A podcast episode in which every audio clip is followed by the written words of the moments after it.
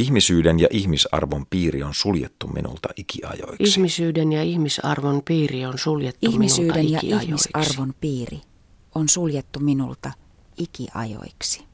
Jakko Ylijuonikas, vanhan merimiehen tarinan päähenkilöt ovat Arno, Niina ja tytär Annika, noin 16-vuotias. Tähän saakka kaikki on tavallaan yksinkertaista. Annika haluaisi julkaista runokokoelman, mutta hän on hyvin vaikeavammainen ja ei pysty itse kirjoittamaan tekstejään, vaan hänen isänsä ja äitinsä niin sanotusti fasilitoi, eli auttaa Annikaa kirjoittamaan. Kerro tähän aluksi, mitä tämä fasilitointi oikein on? Fasilitointi voi tarkoittaa käytännössä hyvin montakin erilaista tekniikkaa, mutta periaate tällaisessa avustetussa kommunikaatiossa yleensä ottaen on se, että jonkunlainen auttaja, hoitaja tai lähiomainen tukee halvaantuneen ihmisen esimerkiksi käden liikettä sillä tavalla, että hän kykenee käyttämään tietokonetta kirjoittamaan koneella. Ja niitä sovellutuksia voi olla toki muitakin. Esimerkiksi sellainen irlantilainen kirjailija kuin Christopher Nolan, hänellä oli otsaan kiinnitetty jonkun näköinen keppi tai uloke, jolla hän paineli kirjoituskoneen näppäimiä ja ja tämäkin oli fasilitoitu sikäli tämä systeemi, että, että hänen äitinsä tuki takaraivoa käsillään. Että, että niitä menetelmiä on hyvin, hyvin monenlaisia. Tässä mun kirjassa, joka, joka on täysin kuvitteellinen, niin siinä kuvataan yhdenlainen tapa. Niin, ja se etenee sillä tavalla, että Annikahan pääsee kustantajan juttusille ja kustantaja pohtii, että julkaistaanko tämä Skorpioni Sinetti runokokoelma, mutta lopulta päätös on hylkäävä sen vuoksi, että kustantaja ei voi olla varma, kuka on oikein kirjoittanut nämä runot, kuka tulkitsee ketäkin. Tästä minulle tuli ajatuksia heti siihen, että oletko lähtenyt kirjoittamaan ylipäätänsä sitä, että miten paljon me ihmiset voimme ja osaamme ilmaista itseämme oikealla tavalla. Joo, varmaankin siinä oli myös tällainen ajatus, tai ehkä, ehkä sen kirjoittaessa se oli, ja ideoijessa tätä tarinaa, niin se lähtökohta oli sillä tavalla ehkä naivi. En, en miettinyt vertauskuvallisia eikä tulkinnallisia tasoja sen kummemmin, vaan ajattelin ennen kaikkea sitä, että tällaisesta lähtökohdasta, jossa, jossa siis yhdistetään näkökulmatekniikka ja se niin kuin avustettu kommunikaatio, eli että yksi näistä henkilöistä tai välttämättä voi, voi kyseenalaistua loppujen lopuksi sitten kaikkienkin henkilöiden sellainen niin kuin kerronnallinen status ja luotettavuus. Siis se oli tietty niin kuin näkökulmatekninen innovaatio, mulla ensimmäinen innostuksen lähde kirjoittaa tämä kirja. Jotta onnistuisin kuvaamaan maailmaa sellaisena kuin se on, minun pitäisi tavoittaa maailman mitättömyys. Tehtävä on mahdoton. Todentuntuisen kuvailun vaikeus johtuu siitä, ettei kieli voi ikinä tavoittaa olemassaolon perimmäistä ankeutta. Luulen monen kirjoittavan tarinoita elämästään juuri tästä syystä. Muistiin merkittynä tyhjänpäiväisenkin havainto tai ajatus muuttuu arvokkaaksi. Kirjoittamalla jostakin maailman ilmiöstä Kirjoittaja poimii sen erilleen olemassaolon tunkiosta, kiilottaa sen. ja asettaa näytteille lasivitriiniin. Kirjoittaminen pyhittää ansaitsemattomasti kuvauksen kohteen. Ilmiön täytyy olla merkityksellinen, koska joku kirjoittaa siitä. Käydään Jaakko Ylijuonikasta tätä näkökulmakerrontaa hieman myöhemmin tarkemminkin läpi, koska se on aika lailla ovella tässä sinun kirjassasi, mutta vielä vähän tästä tavallaan tästä yleisestä teemasta. Kun kirjoitat, että sanomme, jotta siitä tulisi naamio tai uhri, teemme ja sanomme väärin ja kaikessa vieraassa kuulemme sen tarkoittavan pelkkää oikeaa, niin onko tässä yhdenlainen avain tämän kirjan teemoihin siihen, mitä puhe ja kieli peittää? Sen voi ajatella niin. Siis toi katkelma oli tämän tyttären runosta ja senkin voi ehkä, ehkä paljastaa tässä. Tuskin kukaan lukija sitä muuten tulisi huomaamaan, että kaikki itse asiassa tämän Annikan runoista lainatut katkelmat siinä kirjassa on sillä tavalla aika paljonkin muokattuja uusia omia versioita runoilija Matti Tiisalan teksteistä. Ja Tiisalallahan oli myös Silva-niminen kustantamo, oma kustantamo. Ja Tiisala oli sillä tavalla, tai edelleen, edelleen on mulle tärkeä, mielenkiintoinen runoilija ja erikoistapaus. Tai siis hänen, hänen tapansa käyttää kieltä on myös hyvin omalaatuinen ja näin, mutta se tuntui, tuntui sopivan myös tämän, tämän kirjan niin kuin aihepiiriin ja siihen, siihen asetelmaan. Mä haluan kysyä sulta vielä tässä alussa tämän kirjan ikään kuin tapaa suhteellistuttaa asioita, mitä, mikä on isoa, mikä on pientä. Tämä kirja alkaa sillä tavalla, että siellä tytär katsoo televisiosta luontodokumenttia, siis siellä helikopteri lentää, joka kuvaa alhaalla olevia eläimiä. Vähän sen jälkeen kerrot, että lentokone lentää myös Arnon, Niinan ja Annikan kodin yläpuolella. Ja sitten kun kirjan on lukenut loppuun saakka, niin siellä mennään täältä lämpöisestä savannista aina maapallon arktisille alueille kylmien jäävuorten alle peräti. Siinä on koko ajan läsnä jotenkin tässä tarinassa pieni ja iso, valtavan suuri avaruus ja pienen pieni yksityiskohta. Tässä alussa aika paljon jätät tilaa sille, että pohdiskelet sitä, että vaikka televisiokuva tulee aina terävämmäksi ja terävämmäksi, huipputeräväksi, niin siltikin meidän käsityksemme maailmasta saattaa olla vieläkin hämärä. Mikroskoopin levylläkin asiat näyttävät muulta kuin paljain silmin. Tätä täytyy pohtia. Pitää paikkansa.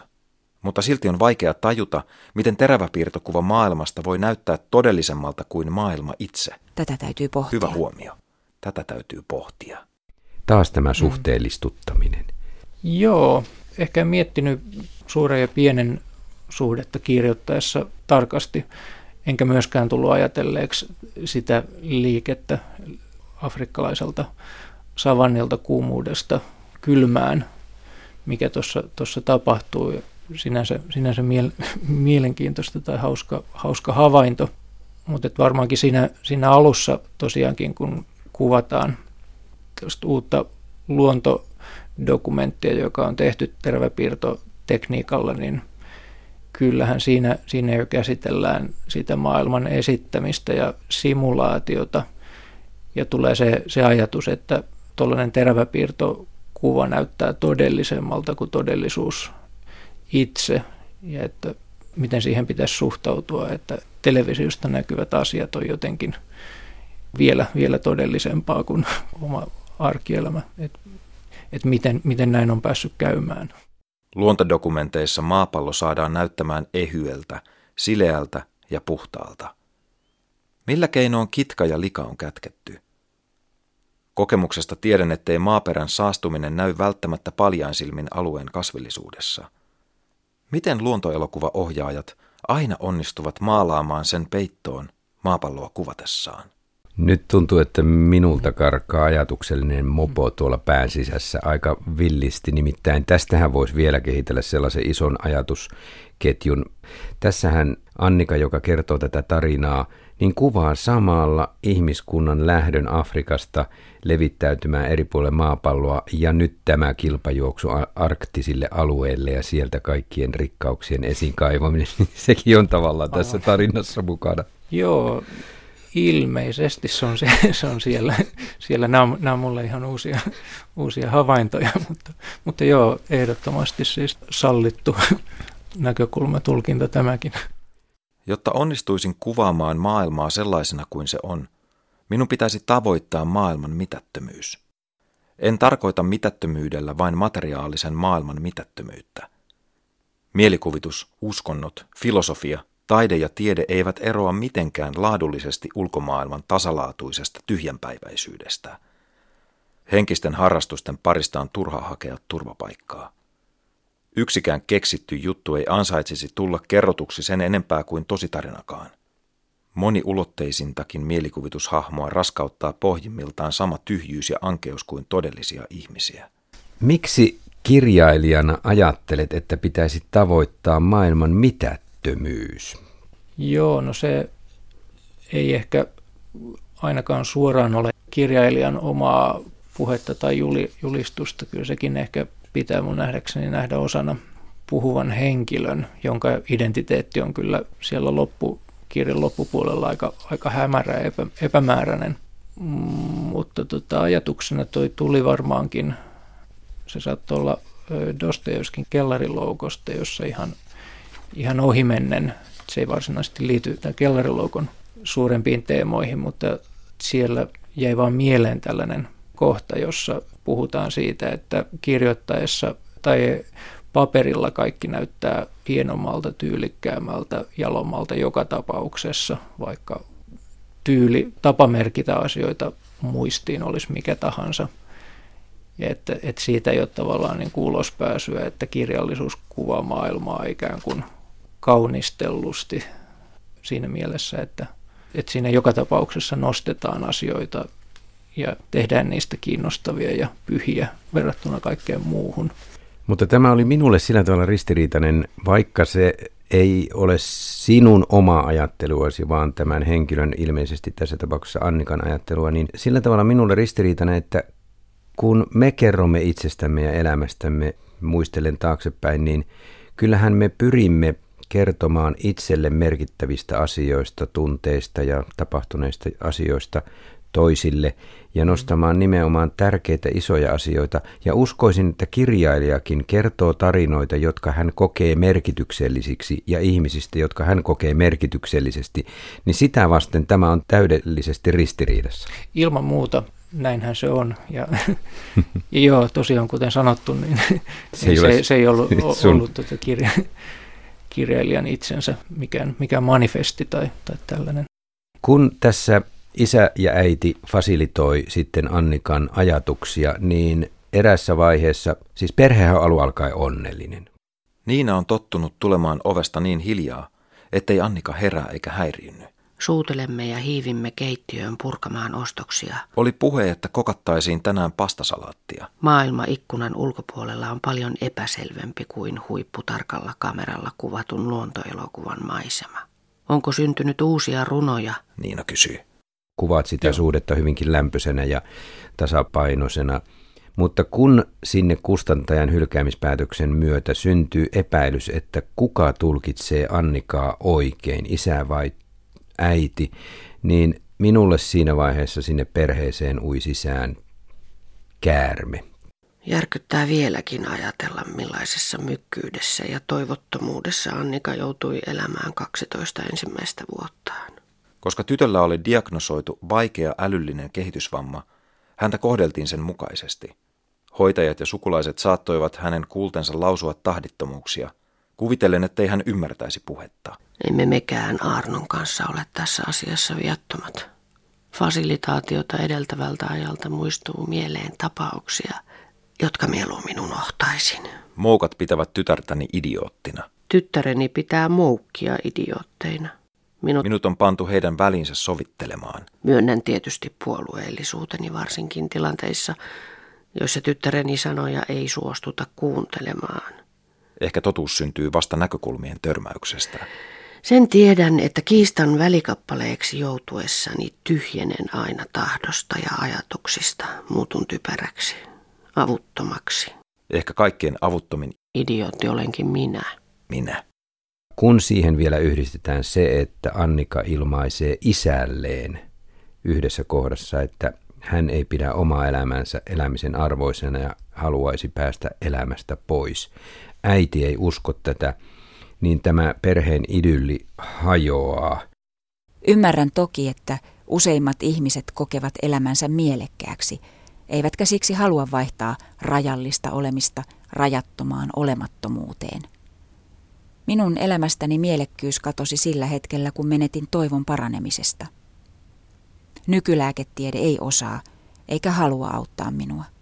Kaltaiseni kiusalliset ja ei-toivotut henkilöt jätetään heitteille. Mikä onkaan suora käännös vierasperäiselle invalidi-sanalle? Epäkelpo. Vaihtelun vuoksi asioista voitaisiin puhua joskus myös niiden oikeilla nimillä. Koska olen epäkelpo, minua ei hyväksytä ihmisyyden piiriin. Eikä siinä mitään. Alistun tuomioon ja olen tehnyt omat johtopäätökseni. En halua enää jatkaa epäkelpoa olemassaoloani.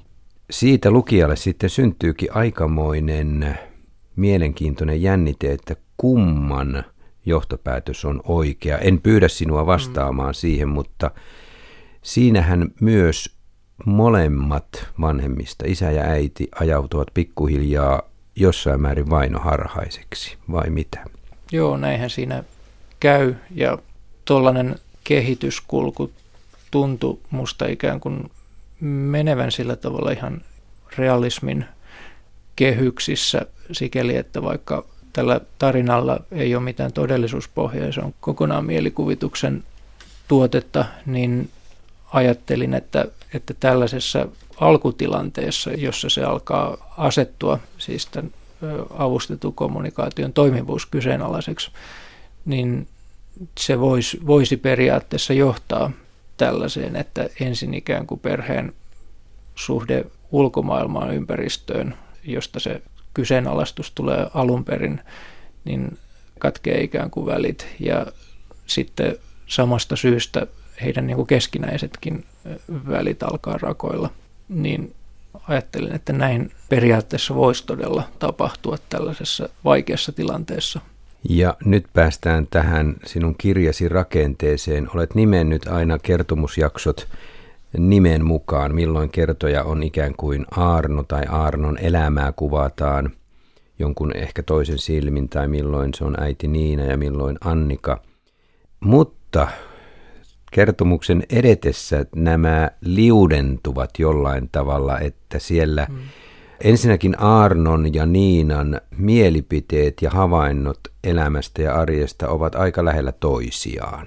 Joo. Ja siinäkin syntyy sellainen jännä epäilys, että kumpi ikään kuin näkee tarkemmin ja oikein vai näkevätkö he samalla tavalla ja kuka kertoo heidän näkemyksistään. Ja Joo. sitten loppupuolella, kun mennään sinne sivulle 167, niin tämä epäluotettavan kertojan hahmo ponnahtaa entisestään esille. Ja silloin lukija ainakin muutaman sivun verran on eksyksissä, että hetkinen, kuka kertoo nyt Aarnon tarinaa.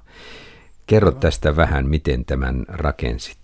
Joo, ajatuksena nimenomaan oli, oli sellainen kehityskulku, että, että kun se fasilitaatio ympärille kehittyvä rakennelma alkaa vähitellen joutua erikoiseen valoon, niin siinä vaiheessa henkilöt alkaa myös, niiden identiteetit alkaa jollain lailla hämärtyä, sulautua keskenään.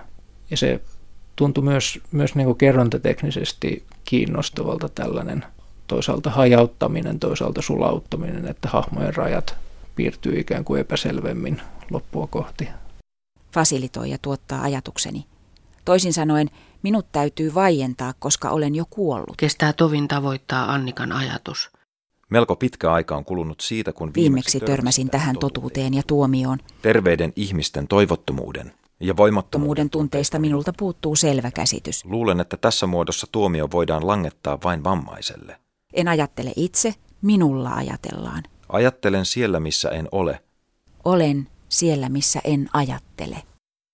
Tässä vaiheessa voi sanoa kuuntelijoille, että tämä ei ole sillä tavalla vaikea kirja lukea, vaan tämä on kutkuttavan hmm. herkullista seurata näitä ääniä ja niiden sävyeroja ja miettiä, kuka milloinkin puhuu ja kenen ajattelua tämä ja tämä kohta on. Tämä ei ole vaikeasti vastaanotettava kirja, ja tämä on aivan muuta kuin neuromaani, jonka haltuunotto 6500 sivuinen, niin sen haltuunotto on huomattavasti haastavampaa kuin sitten tämän kirjan, joka on noin parisataa sivuinen.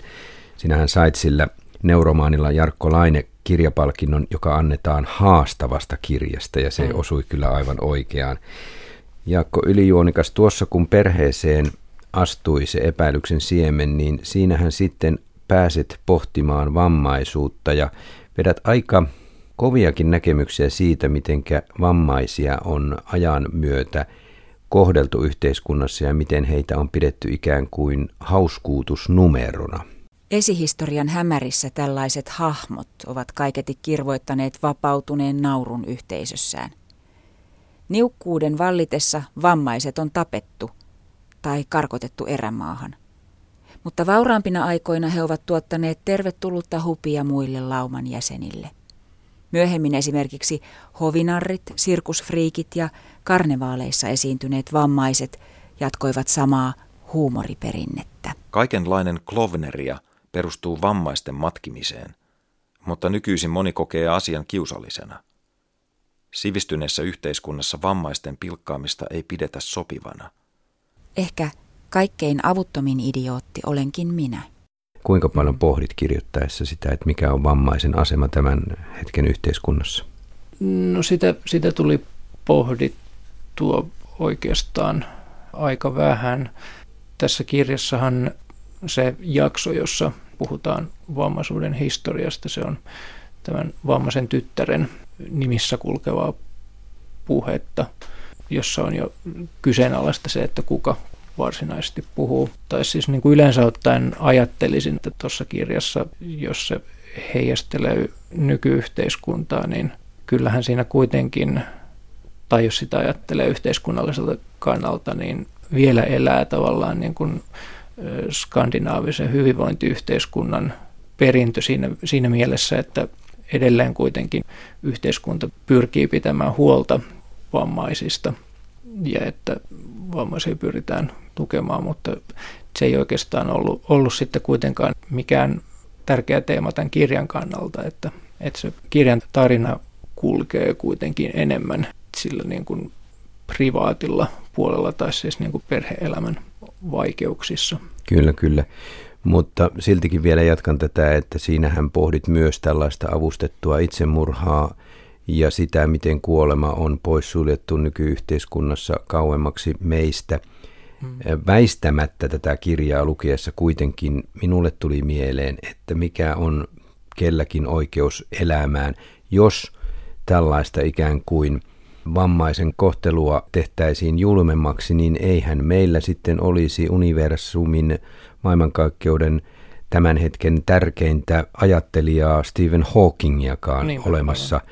Eli joka ihmisen elämä, vaikka kuinka vammaisen, on niin tärkeä, että mm. se saattaa viedä meitä huomattavasti eteenpäin ja syvällisempään elämän ymmärtämiseen. Mutta lukija joutuu miettimään tätä kysymystä, tätä joo. isoa kysymystä koko ajan tässä. Joo, joo ilman muuta. Tai paljolti sen itse, itse ajattelee niin kuin itsestäänselvyytenä tällaiset niin kuin ihmisoikeudet ja, ja nämä, että joskus on törmännyt tähänkin, tähänkin ajatukseen, että siinä vaiheessa kun aletaan puhua ihmisoikeuksien kaventamisesta ja jostakin, jostakin siis niin kuin, tämä on tullut ainakin kuoleman tuomiosta puhuttaessa, mutta pätee varmasti myöskin vaikeavammaisten kohteluun, että siinä vaiheessa kun se kysymys herätetään, niin peli on ikään kuin jo menetetty, että, että niiden, pitäisi olla, niiden asioiden pitäisi olla itsestäänselviä sivistyneessä yhteiskunnassa.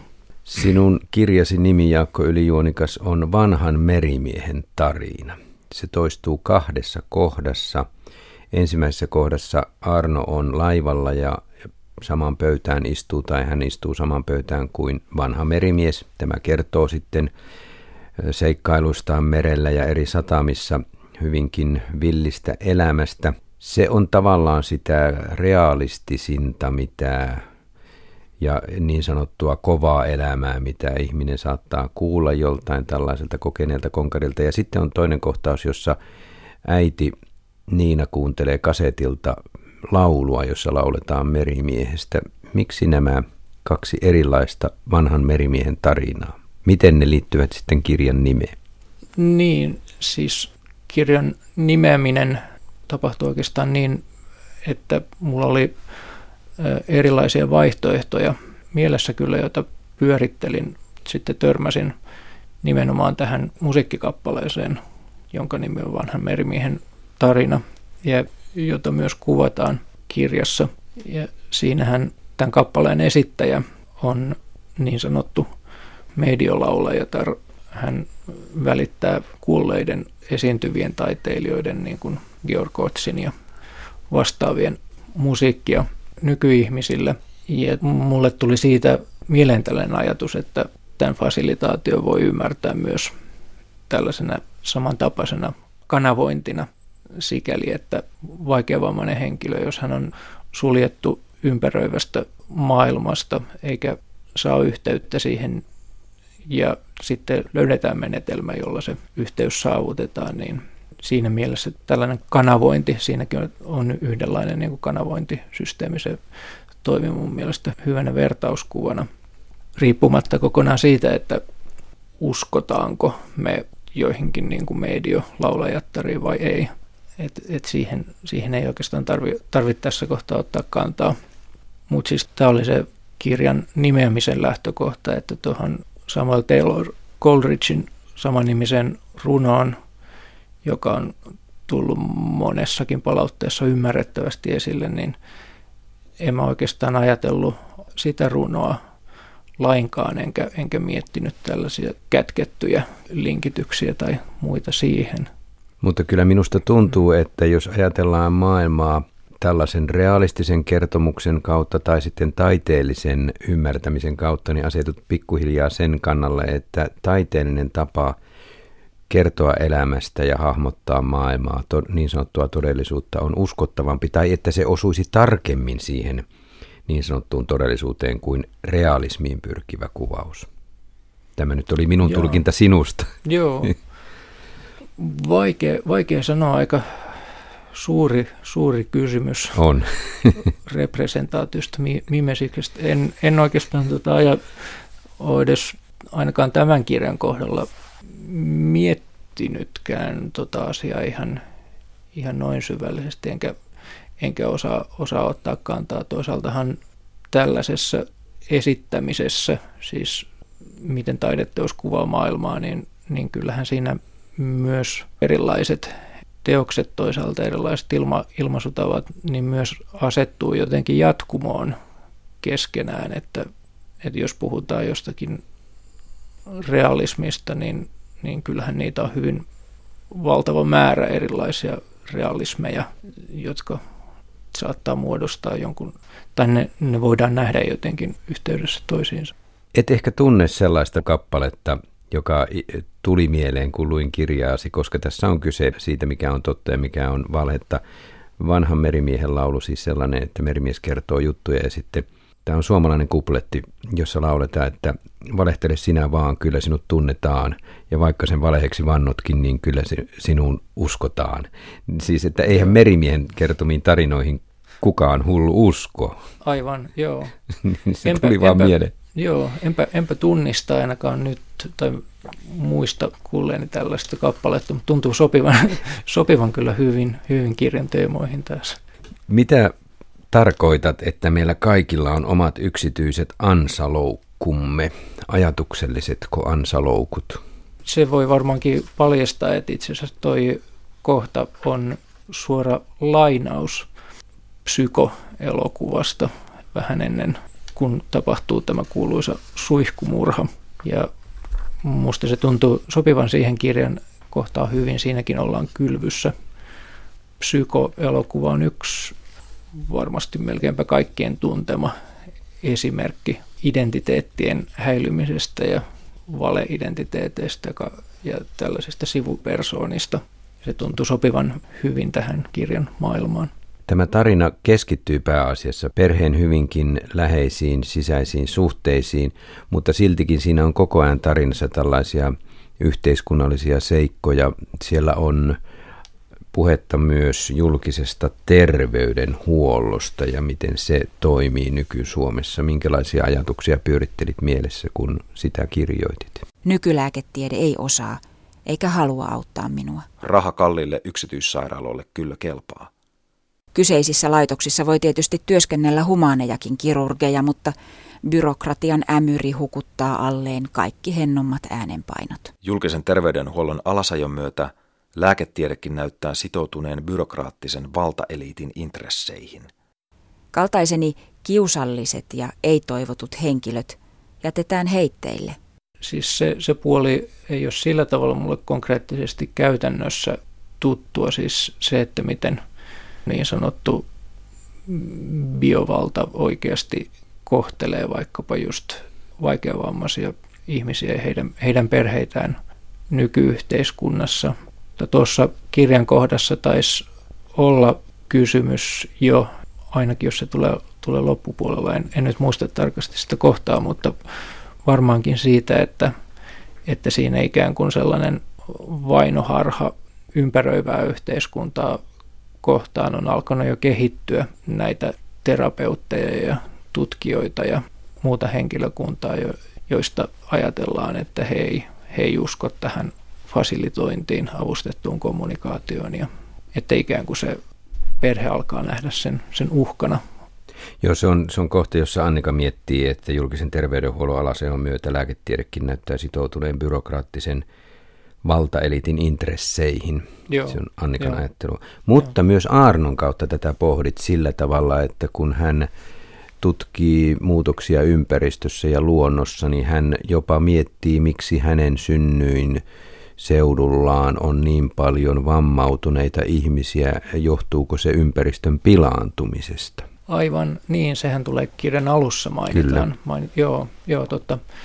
Mun käsittääkseni en ole laisinkaan siis tunne asiaa, enkä, enkä ole syventynyt näihin siis tieteelliseen tutkimukseen, mutta ymmärtääkseni ympäristön pilaantuminen hyvinkin voi aiheuttaa erilaisia myös ihmisillä tällaisia niin kuin sikiövaurioita tai muuta, muuta vastaavaa. Mutta se on, se on mulla aika vieras, vieras alue sinänsä, mutta se tuodaan yhtenä tällaisena mahdollisena ajatuksena esiin siinä kirjan alkupuolella, että tällaisten niin kuin konkreettisten vaikeuksien alkusyy voisi vois nimenomaan olla Annikankin vammaisuuden syy voisi olla jossakin ekologisessa ongelmassa. Tässä sinun kirjassasi hyvin kiehtovan monimutkaisesti limittyvät tämän yksityisen perheen muutokset, mutta myös ympäröivän yhteiskunnan muutokset, ne käyvät käsikädessä, kun suhteet perheen sisällä menevät hieman tästä lämpimästä rakkaudesta kohti julmempaa ja vainoharhaisuutta ja epäinhimillisyyttä myös, niin sama tapahtuu sitten Arnolle omassa elämässään. Hän joutuu organisaatiouudistusten pyörteisiin ja sepä ei enää ole millään tavalla edes järkevää, saatikka sitten inhimillistä. Tämäkin on tavallaan käsi kädessä tähän perheen muutoksen joo. mukaan. Joo, joo, kyllä siinä on, on se puoli myös.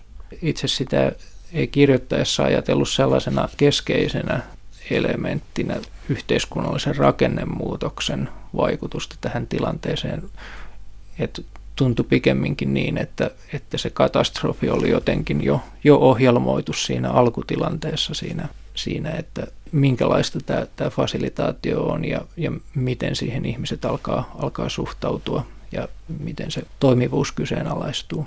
Että se oli ollut mulle, mulle niin kuin tärkeämpi asia, mutta kyllä siinä on mukana myös tämäkin puoli, tämä yhteiskunnallisen rakennemuutoksen puoli.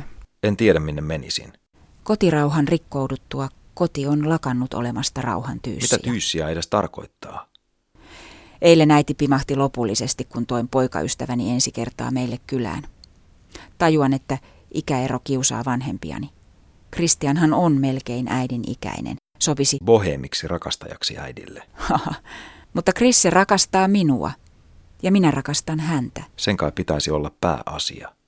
Annatko Jaakko Ylijuonikas tässä kuuntelijoille mitään vinkkiä siitä, kuka on tämän tarinan kirjoittaja tai ääneen ajattelija tai kirjaimilla ajattelija loppujen lopuksi? Arno, Niina vai Annika?